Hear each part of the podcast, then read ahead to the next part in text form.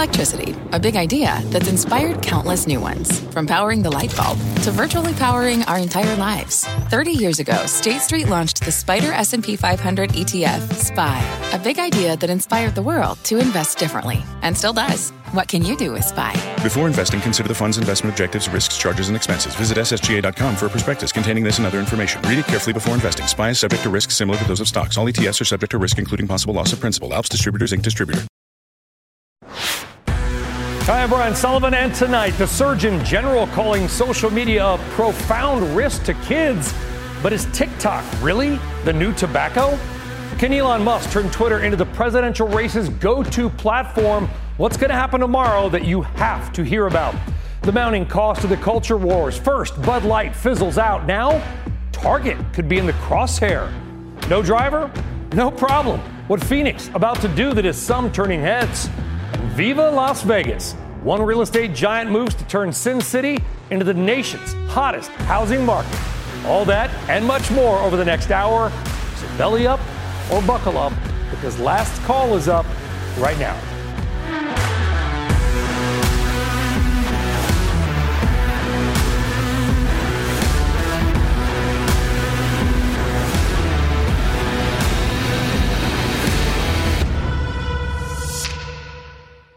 Well, good evening here and good afternoon out west, everybody. We're going to get to all those stories coming up. But first up, potentially big warning sign from the super rich. Tonight, on the rollover of the rich and famous, your VIP journey into the dazzling losses of life's most luxurious companies Hermes, LVMH, Ferrari, Gucci, losing a stunning 30 billion in a decadent bonfire of wealth destruction, courtesy of some comments at a Morgan Stanley conference in Paris. Caviar dreams and champagne wishes tossed overboard as the luck of the rich may finally be running dry. I don't want to hear your tweets about my bad British accent. All right, I tried. We were trying to be a little bit tongue in cheek there, okay? But what happened today was serious under the hood of the market. Shares in these popular brands and companies tanking today, maybe on concerns about the high end consumer. Could have something to do with China as well. Now, it's important because this has been the unbreakable part of the economy. Hey, it's the rich after all. But there do appear to be signs of cracks that also are happening, according to a new analysis at a Deutsche Bank. And this could also be a sign that, yes, even higher interest rates could have an impact on the very top of the economic period. So let's talk about it and broaden it out. QI Research CEO and Chief Strategist Danielle DiMartino Booth, Jerry Storch, CEO of Storch Advisors, a retail legend who used to run the parent company of Saks and the former CEO of Toys R Us, and noted retail watcher, and our friend Jan Rogers Kniffen, the CEO of J. Rogers Kniffen Worldwide. Thank you all for joining us. Maybe I think a first time on last call for all of you. So welcome. You know, Danielle, I do wonder, I do wonder. I know people say the rich are immune to everything, but guess what? Higher rates, higher costs of capital. You wonder, could it also hit the rich among us? Uh, Brian, it's entirely feasible, and I know that this this segment sounds a little bit tongue in cheek ish, but the fact of the matter is, the largest economy in the country with seventy percent consumption, the top quintile of earners in the United States account for more than forty five percent of spending here. So I, I actually keep LVMH up on my dashboard at all times because this is the bellwether to gauge how the wealth effect is working in a good way or in reverse, which you don't want to see. Again, we are an economy that is led by consumptions, and it looks like the confluence of factors between central banks tightening policy uh, and what we're seeing in, in the debt ceiling and a disappointing China reopening looks like these factors are coming together. Yeah, Jerry, you know, we had Visa. Visa was the worst performer in the Dow Jones Industrial Average today. I saw a Cowen note that retail traffic, you know, just foot, plain old foot traffic, which I know Jan tracks, we'll get to him in a second, was the worst so far of the year. And the higher cost of capital really impactors, impacts retailers almost the most because you need that excess liquidity, free cash flow to really make these projects profitable. How will or how have higher rates hit retail and the consumer? Look, every strata of consumer is worried. That's the bottom line. Lower income consumers have been stressed for some time. The middle income consumers have been trading down. We heard that from Walmart and from many others. And then the aspirational younger consumers have been part of what's fueled the luxury boom in the US, they're renting back their free spending. A lot of them are the ones losing their jobs at the high tech companies out in California. Meanwhile, the highest income segment watches the stock market every day. And there's a perfect Thank correlation. Luxury goods and the stock market performance. That's right. They're your viewers. So, very high correlation. The stock market really hit the skids last fall, as you know, and luxury did not have a good Christmas. It's been flat ever since. People are worried. It, Jan, nobody's weeping for the wealthy. I mean, we just saw a video of Jeff Bezos on like a thousand foot sailboat with a 20 carat ring on his wife's hand. No one's feeling bad about the rich, but is it any kind of a uh, blue robin's egg in a coal mine, for lack of a better? Thing? well, you know, apparently Jeff hasn't cut back on his spending. And even though I agree with everything I just heard from both the other guests, the people at the bottom of the top quintile can barely see the people at the top of the top quintile from the point of view of spending. Remember, when you look at these true luxury players like you named, Hermes, LVMH, those people, 2% of their customers buy 40% of the stuff because that's where the money is. And we're still seeing very strong interest in the very high end of that. As a matter of fact, these companies have all actually moved up and they've sort of let go of that lowest end aspirational customer because they were getting such good re- such good traction at the top. Think about it. Chanel moved the price of their top bag to the same price as the Hermes Birkin. You know what that is? 10,000 plus bucks a pop. And you can't find one if you want one. So we're still seeing pretty good strength. The US is slowing a little at the top, and it is the younger mm-hmm. customer and the aspirational customer. But China's picking up the slack on that we so hope, far. Jan, we hope we got, you know, listen, we, we'll get to China in a little bit, I think, because there was some is- issues there some rumblings about maybe some new COVID warnings there. Anyway, listen to this, guys. First, recession warnings not just coming out of luxury. Here's what Goldman Sachs chairman and CEO David Solomon said earlier today at CNBC's CEO Council Summit. I think there's a greater chance of a recession than, than not as we look at the end of the year into early 2024. Um, but I'd say it's uncertain. If there is a recession, my best guess is at the moment it will be relatively shallow. But I think it's very hard to tighten economic conditions, have the inflation that we're having, and not ultimately, you know, have an impact on economic growth. And so some of this is a rebalancing of the imbalances from the pandemic, but but we'll see. But it's unclear. You, know, Danielle, this has been the most called for recession, I think, in global history. I mean, it, you know, and, and we're not innocent of that as well. But you go to Javier's restaurant in, in Dallas, it's packed. You go anywhere in New York, it's packed. You go to even Chicago, it's packed. San Francisco's got its own problems. But do you think there is a recession that is coming? And if so, what will it look like? Shallow, long lasting? Because we don't know the impact. We've never had this kind of a rate hike cycle off this type of low. No, and, in fact, you're right. You're right to look at the delta between where rate hikes started and where they are now. It's it's truly an extreme. You have to keep in mind, though, we've had all kinds of fiscal stimulus that have continued to flow into the US economy. The Wall Street Journal over the weekend had a good story about the employee retention credit. It's pumped upwards of $150 billion extra dollars into the US economy that's been deployed in luxury travel, uber luxury goods uh, in, in just the past year or so. That stimulus that went straight to the top, straight to the highest earners, business owners, that's starting to ebb. And we're now seeing 80% of the population lives in states with rising uh, jobless claims. Mm-hmm. And once you start hearing it, it, it, that it's moving beyond this white collar recession that shields the broader economy, once you find out that more than two thirds of states have rising initial jobless claims, 80% have rising continuing jobless claims, those are real numbers and they're coming out at real time. And I think there's there's this recession realization that we're going through right now. Uh, and, and Jerry, I think, you know, we probably a trillion dollars on credit cards at this point. 987 billion was the last number. That was about two months old. So my guess is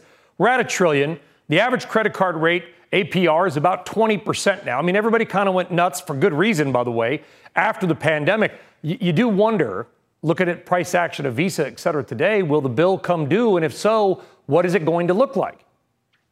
Well, there's no doubt credit cards are the highest cost financing available to today's household. So, you know, whether it's an individual or a company, when they start going to their highest cost form of financing, then things aren't very good. And that's what you see with credit card spending. It's not just that debt is up, it's that credit card spending is up. That's what's the most worrisome thing that that that that you're seeing out there. Yeah. And you know, and we don't know if there's a recession coming or not you know, it's hard to call it, but I'll tell you what, even a rocket ship has to slow down before it can reverse directions and start going backwards. And this rocket ship of an economy that we had during the pandemic, it is slowing down on every measure. And you mentioned eating out at restaurants. Yep. Even that is slowing down month after month after month. Jan, quickly, you, you, you, travel around, you walk the malls. I get emails from you. I'm at the Mall of America in Bloomington. What are you seeing on the ground? Quickly.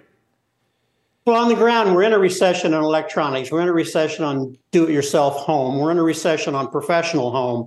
We're not in a recession yet on luxury. We're not in a recession yet on travel. We're not in a recession yet on resorts.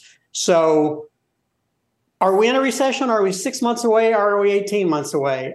I don't think anybody has a clue because nobody has ever seen anything like this before. But I'll tell you where we're not in a recession, and that's high end luxury. You know, I got to correct you though, Jan. I was down on Canal Street the other day. I saw it. I saw a Birkin bag. It was spelled wrong, but a Birkin bag for forty-five dollars. I, I, thought about picking it up. Maybe a two. Jan Rogers Kniffen, Jerry Storch, Danielle DiMartino Booth. Great combo. Thank you all. All right, speaking of money, here's what happened to your money today, and it was more down than up. Unfortunately, the Dow fell again, third straight negative session. We talked about it. Visa was down big on, yeah, you guessed it, questions about the consumer. S&P and Nasdaq fell more than 1%. There's always movement inside the market. So your stud and your dud of the day, the biggest stud of the day, Iovance Biotherapeutics. Never heard of them. They jumped 13%. They're a California startup developing new cancer treatments. The biggest dud, also in healthcare, medical device company Integra Life Sciences falling 20%. They issued a recall of surgical tissue products. Not good. All right, let's also take a look and see how futures and things are shaping up for tomorrow morning. And they're mildly in the green, but again, about two trades have happened. So take it with a grain of sea salt. All right, up ahead, the hottest platform for presidential candidates is Twitter. How Elon Musk plans to take flight with Florida Governor Ron DeSantis. Plus, where Uber could soon pick you up with no driver at all. All hail the robo taxi. And it's next.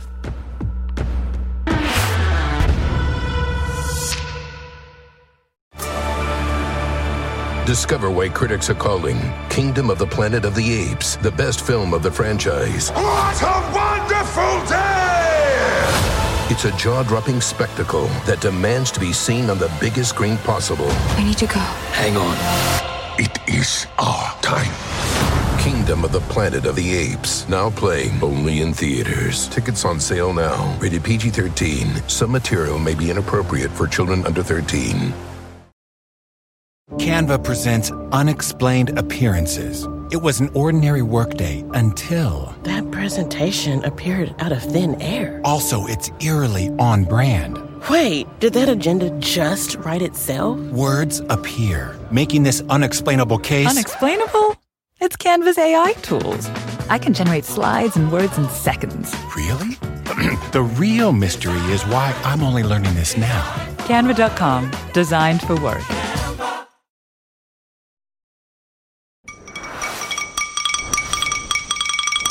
All right, welcome back. Time now for tomorrow's news tonight. The stories that you're going to be talking about tomorrow morning, CNBC style.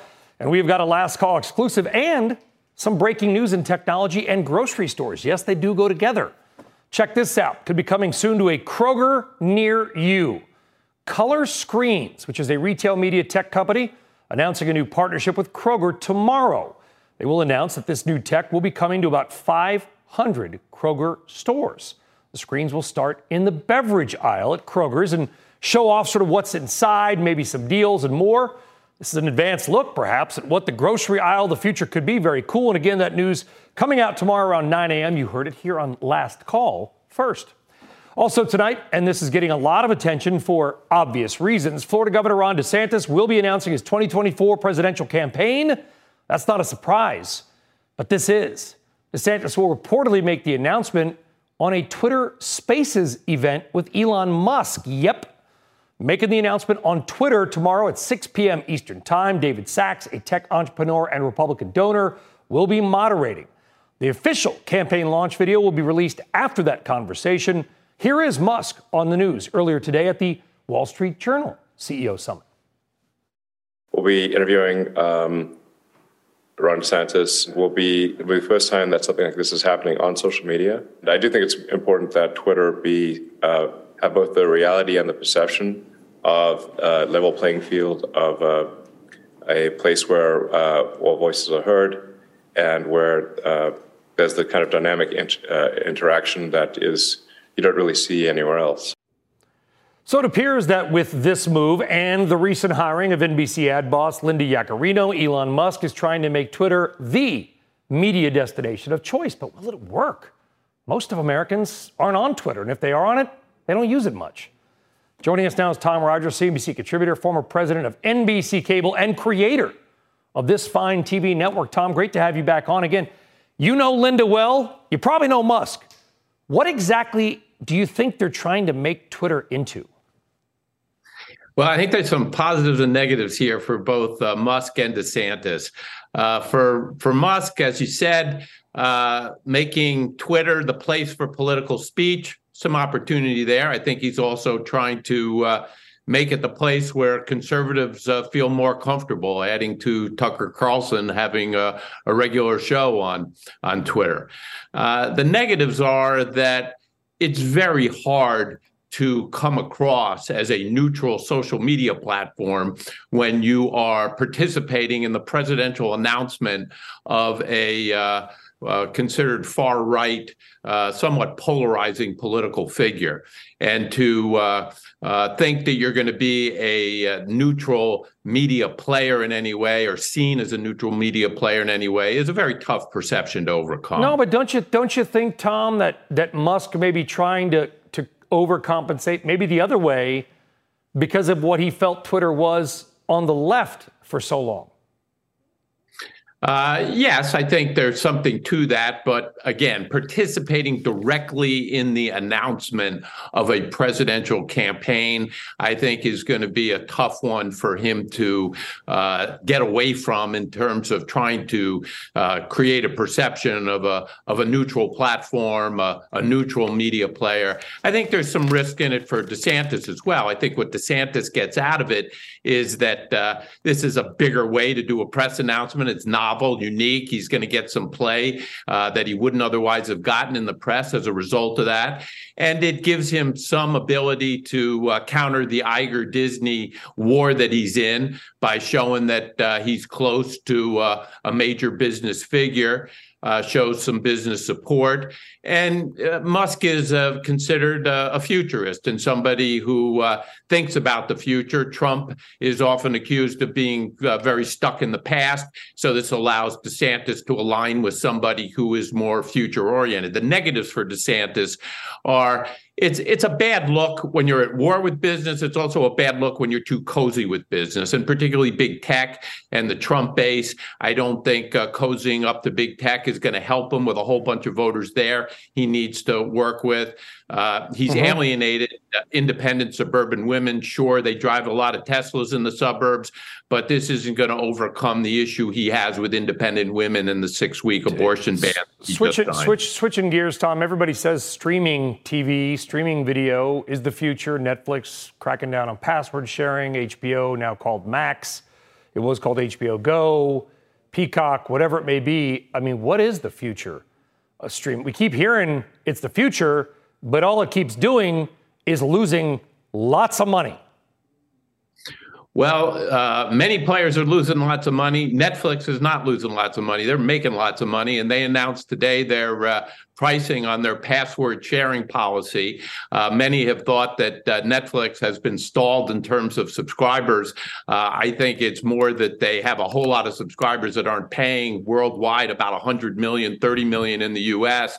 And they announced today that the price for sharing, paying for somebody else or somebody who is currently sharing, getting their own account is going to be 7.99, which is actually a dollar more than what Netflix will cost you if you're willing to watch ads. Mm-hmm. And so they're clearly trying to push people toward the ad tier, which is the new place all the streaming services are trying to get more viewers because they think that they can certainly drive higher levels of revenue with a combination of subscription isn't, fees and advertising. Isn't it amazing that the TV ad, wherever it is, is suddenly back in vogue? It's not the it's not the, you know, little uh, figurine on TikTok. It's actual ads. I mean, it's like Back to the Future. Tom Rogers, appreciate it. Thank you.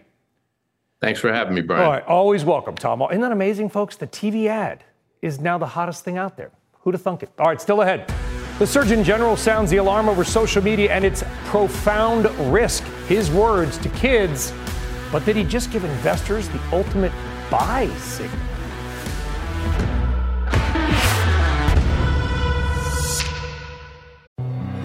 Hi, I'm Ben. I suffer from a condition called writer's block. It strikes when I'm at work. That's why I choose Canva Magic Write. It works fast, generating texts in seconds, thanks to AI. Common side effects include increased productivity, compliments from coworkers, feelings of satisfaction. Now I can say bye bye to writer's block. Ask your boss if Canva Magic Write is right for you at canva.com, designed for work.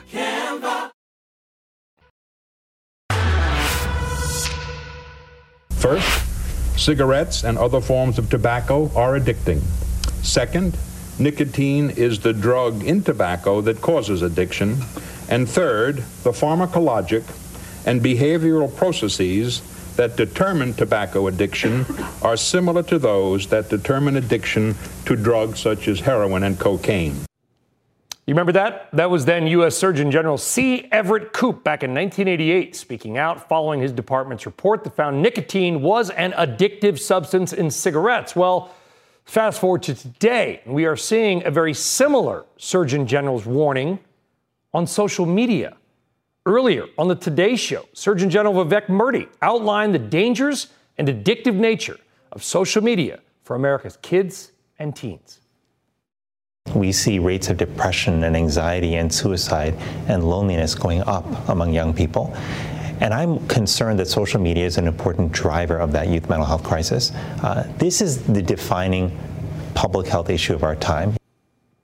Is social media as addictive as tobacco? Well, we can debate that. But what is not up for debate is how investors tend to ignore these warnings. Case in point, tobacco stocks have actually been some of the top performers in the market over the past few decades. British American tobacco shares up 700% since that Surgeon General warning back in 1988. Altria, the parent of Philip Morris, up over 2,000%, although off its recent highs.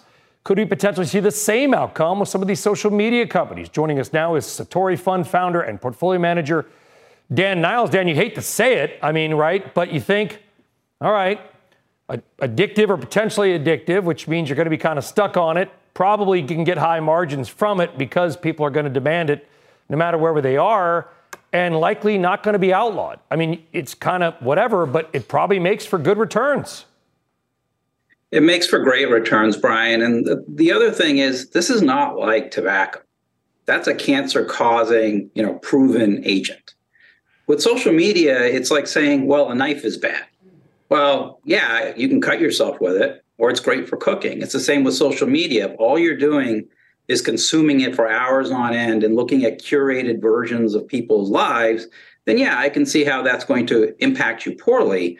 But the flip side of it is if you're using it to keep up with people and using it to increase your reach, there are a lot of social media influencers earning a million dollars a year or a million a month in some cases that will tell you it's an indispensable tool. So I think you, have to learn how to use it as a tool. And to me, that means start your kids young on it, learn, teach them how to use it hmm. safely, and that'll yeah, increase Dan, their Dan, Dan, Dan it, well, neither of us are psychiatrists, at least you may be, maybe I'm, I'm certainly not, or a medical doctor, but the reality is some people can handle certain things of some and others can't. I mean, 29% of of younger female users on TikTok, according to a recent reporter on it, for four hours a day. Just like some people might be able to have a casual drink and others others cannot. I think that's the risk, right? So you could say, well, I'll just control it, but that's not the case with everything that may be addictive.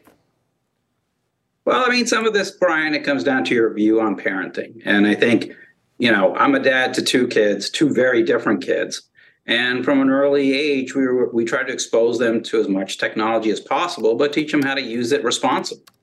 And so I think if you spend time with your kids and you yourself know how to use social media responsibly, then that's going to be good for you. You can't say, well, we want children that are technology literate and to close the digital divide. And at the same time say, well, we don't want people to be exposed to this because social media, whether you whether you or I like it or not, is here and it's not going away anytime soon. And it's used to reach a wide audience and companies use it all the time. So you can fight against the use of a fire, electricity, the internet, all you like, but it's not going away. And so you better learn how to deal with it responsibly.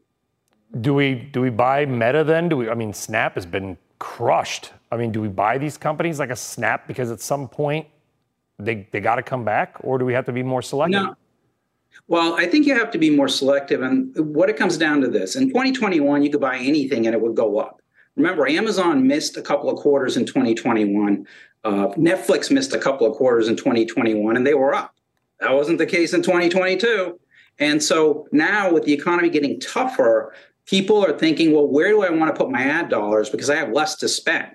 And the market's going to punish me if I spend too much. And so what you're seeing is, you know, Meta, Google, they did well, but companies like, you know, Snap, Pinterest, they did poorly. And you're seeing that across industries where the better positioned companies, they're sucking up more share, and the companies that are more poorly positioned, losing money, uh, et cetera, you know, they're starting to struggle. But the, the one thing I do want to warn your viewers is we're still in the early stages of the economy slowing down. The Fed just probably stopped raising rates. We just had mass three of the biggest four bank failures in history. And so all of these companies are going to start feeling some impact, even the largest ones, I think, as we go through the rest of this year. And valuations are high. So you need to be selective, as you rightly pointed out. Well, and it sounds like a, a bit of a warning sign from the macroeconomy from you as well. Dan Niles, appreciate it. Have a good night. Thank you. Thanks, Brian. All right, digging into the stock market, a big name on your watch list tonight, and that's NVIDIA. They're set to report their results tomorrow night. Why are we bringing it up? Because the market is on edge about it. It's a big number, and you can bet that anything related to AI is going to get super special attention.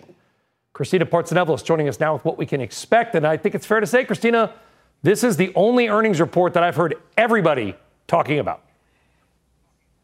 Well, I guess it's a good thing I'm the reporter on it, right? But NVIDIA is, like you said, it's just the art, artificial intelligence darling, the main beneficiary of all the recent hype during Google's developers conference, for example, and during Microsoft's recent earnings call, Nvidia was the only company to get a shout out. Even this afternoon, after the close, Microsoft announced it will continue to work with Nvidia on this software layer of its cloud service Azure. So why Nvidia? Why is everyone talking about it? Because it specializes in data center chips and it's the backbone of generative AI. So these are all positives for Nvidia's stock, which really has surged over 80% just in the last six months or so. It's actually the most most valuable chip company on the market right now. And it's definitely not cheap either. It's trading at over 50 times earnings. A high ratio could mean it's overvalued, especially when you compare it to its peers. Speaking of its peers, just last quarter, Intel's data center business fell 14% quarter over quarter. AMD's was down 22%. But investors seem convinced Nvidia won't have to endure the same fate. Why is that? Although capital spending is slowing down across the chip space, companies are opting to consolidate purchases of traditional servers to the detriment of a company like Intel while making room in their budgets for GPU chips, which could cost at least 20 times the price which benefits NVIDIA. So giants like Amazon, Meta, Alphabet are all racing to build their own generative AI models that need components like NVIDIA's H100 chip. The latest concern, though, is that possibly hoarding could happen with these chips, which would give uh, or create a whole new GPU shortage like we saw during COVID. So NVIDIA's earnings may shed some light not only on the supply situation, but more importantly for this AI hype name, its demand outlook for the near term, or else we could see the stock definitely change course. I have a feeling we will see and hear from you once again in about, I don't know, 22 hours or so. Christina Partsinevelos, thank you. All right, still ahead. Thanks. The culture wars mounting toll on the bottom line, the boycott bite getting even bigger for Bud Light. Other companies are scrambling to avoid maybe a similar fate. Next.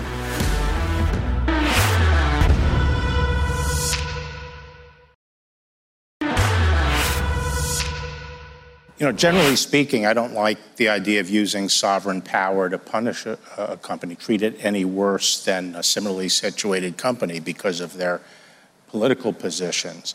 On this one, though, I actually support DeSantis.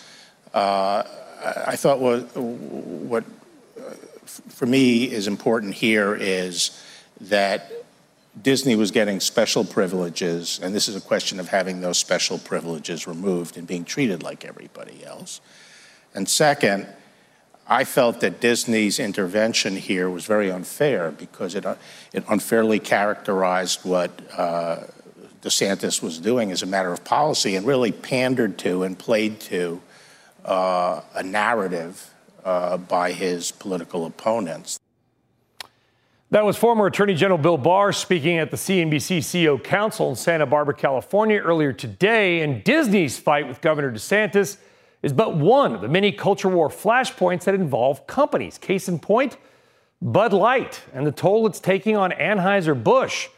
According to new data from Beer Business Daily, Bud Light sales volumes dropped more than 28% in the week ending May 13th, even worse than the decline from the previous week. So it's accelerating and it's now hurting sales of other key brands like Budweiser Red and Michelob Ultra. Anheuser-Busch's stock is feeling the pinch. It has dropped 12% since the company's, well, relatively mild partnership with Dylan Mulvaney, which triggered some boycott calls. Not really boycott, but just people decided to boycott. Anyway, its competitor Molson Coors, in the meantime, has gone up 19%. So it's not an industry issue. Anheuser-Busch's stock is tanked Molson Coors is up. A new note from JP Morgan today predicting the company's earnings could drop by 26% as part of this.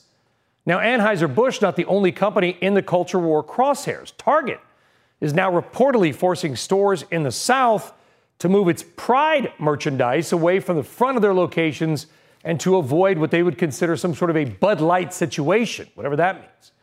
So, are these culture war controversies becoming an inevitable cost of doing business? And what advice can we give companies? Let's ask Executive Director of Sustainable Investments Institute, Heidi Welsh, and the President and CEO of Mountain, Mark Douglas. They build ad software for brands to target through TV campaigns. So, you know, Heidi, I don't, I don't think Anheuser-Busch or Target or anybody, I don't think anybody sat around and say, let's, let's do this, let's do that. They just kind of inadvertently get caught up in stuff uh, while be maybe, maybe, maybe making a, a, an innocent marketing mistake to their core base, what advice could you give companies that sort of get swept up in this? Well, um, the issue is who are you beholden to? Are you beholden? You're beholden to many different uh, stakeholders, but in particular, you're beholden to your investors. And uh, investors are not showing, uh, are not pulling back from looking at how companies uh, affect and are affected by society, how they are affected by the environment and how ethical issues, which is governance, uh, uh, address their business. These are not these are um, maybe not going to address the Bud Light six week stock drop, but ESG is a long term uh, investor risk and opportunity issue. And investors uh, are not going to look at a six week stock drop from one company as something that well, is really. Heidi, do you, do you view this as an ESG issue or just kind of maybe a, a, a marketing screw up? Well, you know, I'm not a marketing person. I'm an investment research person, uh, and so uh, you'd have to ask somebody else about that. Which is why we um, brought um, Mark on. Mark, what, Mark, you are a marketing person. You are mar- you are a marketing. Your name is Mark. I mean, it's it's perfect. If you got a call from the CEO of Anheuser Busch, maybe you have. They say, "Come to St. Louis. We got to sit down. Let's have this conversation." What do you say? Well, I think they are in a very difficult position, and I'm not sure they even understand why.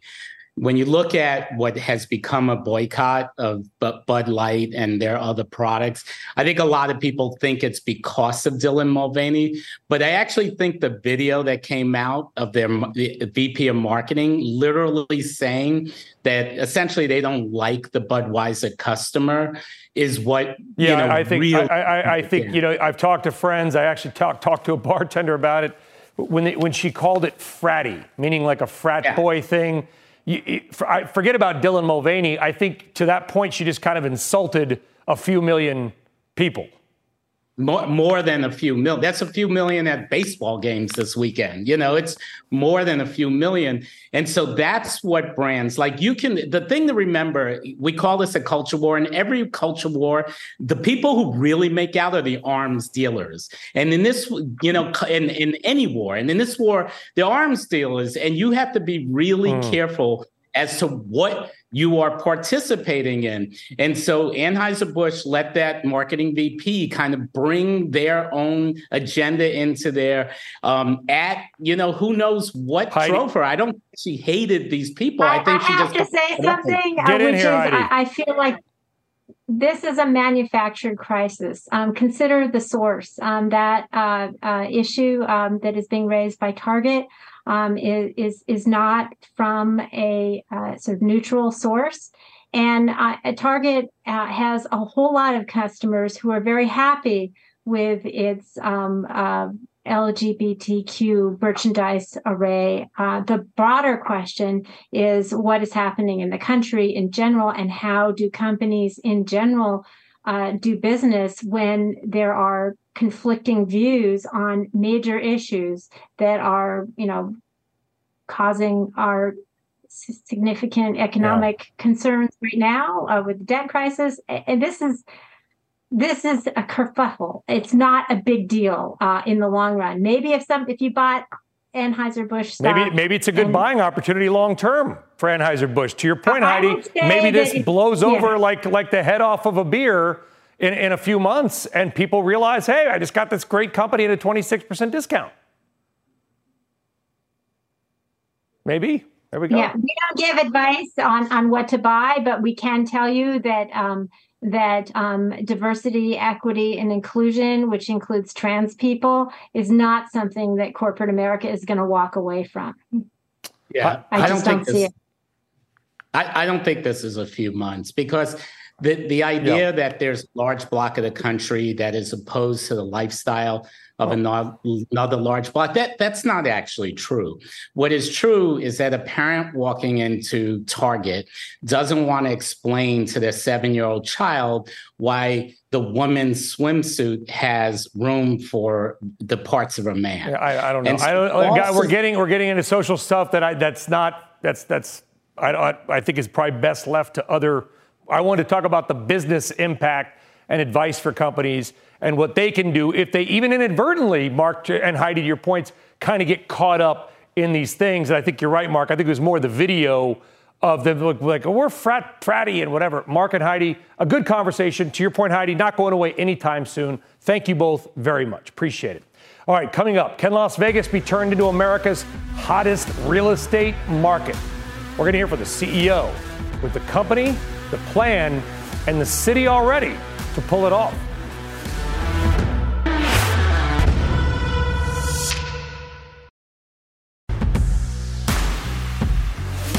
All right, time now for today's RBI. And right now, let's talk about a serious topic often cripplingly high energy costs hitting American families. And even though some costs are starting to come down, many families are getting behind. According to a new report, nearly 20 million American households are behind on the utility bills. That is up more than 2 million homes in a year, and the amount that is owed is also soaring. The report notes that the total amount of energy bills overdue or outstanding is now $19.5 billion. That is up from just 15.7 billion last year. Families owe an average of 617 on their electric and nearly 400 on natural gas. And though commodity costs have come down recently, we're sorry to report that your summer electric bill is probably going up. The report notes that household electricity bills this summer could average 529, up from 517 and just 445 two years ago. Those hit the most, an area that we have talked a lot about in the last few years on CNBC, New England. The energy starved region could see the biggest pop in cost. The Boston area often has to import pricey natural gas by ship from Trinidad and is often burning wood and gas from trash to make electricity, which is kind of remarkable given that New England is just a couple of hundred miles away from America's biggest natural gas field. If only there was a way to move natural gas from one location to another besides a ship. Random but interesting. All right, moving from, well, the home and commercial and retail space, JP Morgan hosting its annual shareholders meeting today, and CEO Jamie Dimon making some very interesting comments on the state of the commercial real estate sector and how it could be impacted by the ongoing bank uncertainty. There's always an offsides. The offsides in this case will probably be real estate. It'll be certain locations, certain office properties, certain construction loans. Uh, it could be very isolated. So not, it won't be every bank. Your next guest is one of the best voices in America to weigh in on this topic with a portfolio which includes over 9 million square feet of office space, retail space, over 6,000 residential units, the Tin Building in Manhattan, and Summerlin, Nevada, which is supposed to be like the hottest housing market in America. Joining us is Howard Hughes CEO David O'Reilly. Good to have you on in person, David. Thank you. Thrilled to be here. So you got Mark Wahlberg, too. He moved from California to Summerlin. I mean, how hot right now? Proverbially, I guess, and literally at this time of year, Absolutely. is is Savannah, is uh, Savannah, Summerlin, Nevada. Summerlin's been tremendous, and it's been uh, a flight to quality, and so many residents that are seeking safety and security, access to nature, great education opportunities for their children that are coming there, and they're coming there in droves. And this is a well-educated workforce, and now what we're seeing is companies chasing them. And I think Wynn moved its corporate headquarters from the Strip to Summerlin. They did. People want a short commute, and the success of an office building these days is great amenities, perfect location, and a short commute. And I'm hoping, given what we just talked about, maybe you can also throw in a little bit of a relatively inexpensive solar energy for them. Where do you get the power? I worry. I do worry about Nevada. Water, mm-hmm. power. you know, water is kind of important. Oh, absolutely. But the, the population of the Las Vegas Valley has doubled over the past 10 years. And today, compared to 10 years ago, we not use not only use less water per capita, but less water overall, because we've put in some very stringent water conservation uh, techniques. We've eliminated glass, uh, grass lawns. We've reduced the size of pools. We use only drip irrigation. And all of those have reduced the water consumption such that with a double the population, less water today than 10 years ago. You got 4 million square feet of office space in Texas. You got nearly 2 million in Maryland. Obviously, you got mm-hmm. the Tin Building and the Seaport here in New York City. Your background is in, uh, you worked for, I think, a, a, commercial REIT, commercial office building REIT before taking the CEO job. Uh, Parkway Properties, I think was the name of Absolutely. it. Absolutely. Um, are you worried about commercial real estate? I, I'm worried about office. And I think today we're facing the same type of crisis that we saw in malls 10, 12 years ago after the GFC. And there's going to be a have and have nots, a long neck giraffes, short neck giraffes. It's a Darwin moment for office buildings. Hmm. And I think the percentage of buildings well, who, that survive. Who, who, it didn't end well in Darwinism. Who, who dies then? Well, who wins I, and who doesn't? Like the really well located office buildings that have great amenities, conference spaces, great fitness facilities, restaurants, co working spaces, they'll survive. And I think the cities that have shorter commutes, quality of life, safety, and security will have a greater percentage of buildings that survive. But if you look like at cities, New York, San Francisco, there's a whole slew of B office buildings that can't get rents to justify their. Would existence. you invest in San Francisco right now? I wouldn't. It's why we invest in Summerlin because we're receiving all those residents. We're receiving those companies that are moving out of there, chasing that quality of life, affordability we just relocated a company from San Diego into the Woodlands. And the CEO said that they did a survey of their employees, average age 47, 48 years old. The vast majority of them had come to the realization that they couldn't afford to own a home ever. Ever. Ever. In San Diego. And they didn't think their children could go to college because they didn't know that they could get into state school in California.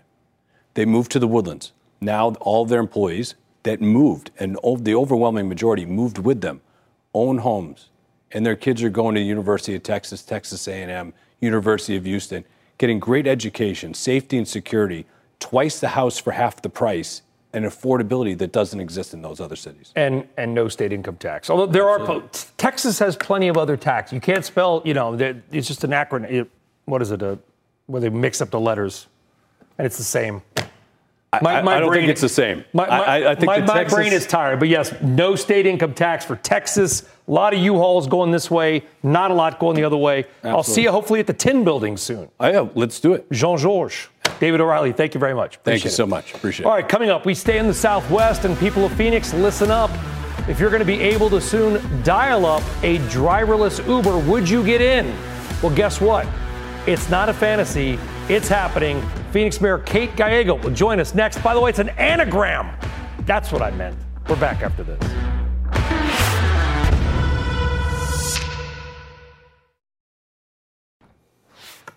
All right, welcome back to Last Call. Picture this. You land at Phoenix's Sky Harbor Airport, you order an Uber, the car pulls up, you go to say hello to the driver and realize there is no driver.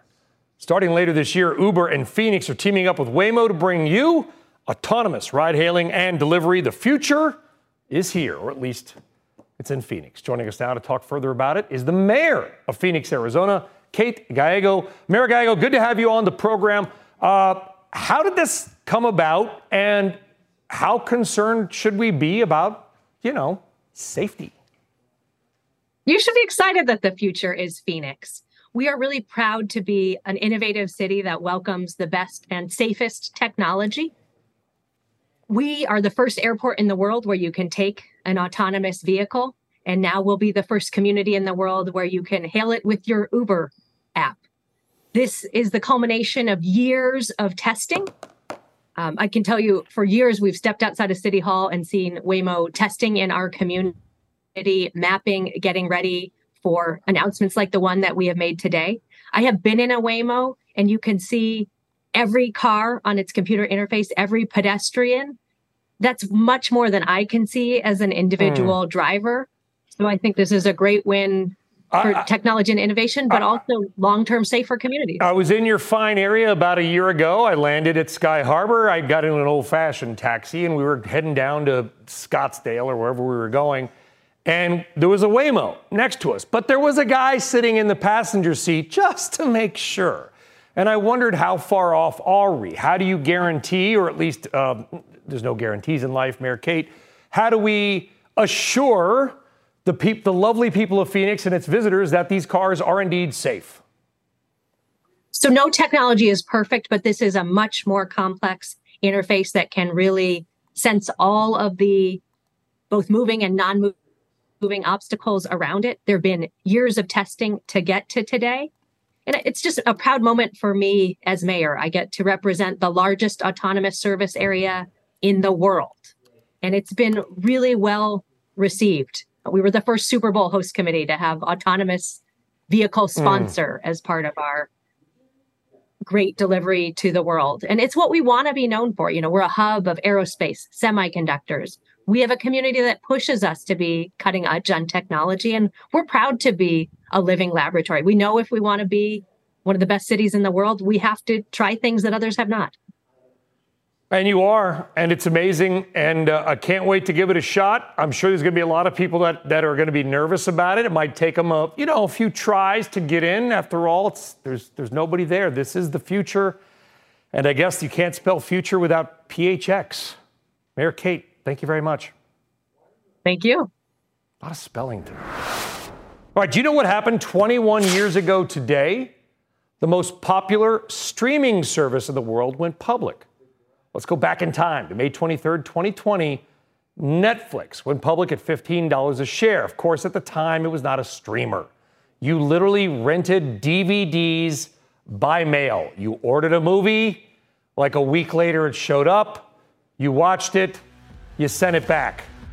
Good job, Netflix. You made it through a business a lot of people said you wouldn't. Well, that's it for Last Call tonight, folks. Really appreciate you watching. As always, I am Brian Sullivan. We will see you tomorrow night as well. Shark Tank is next.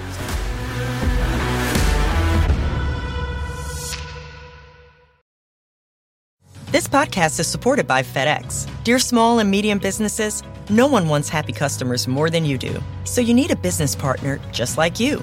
Like FedEx, who understands your passion for serving your customers because they have the same commitment towards you.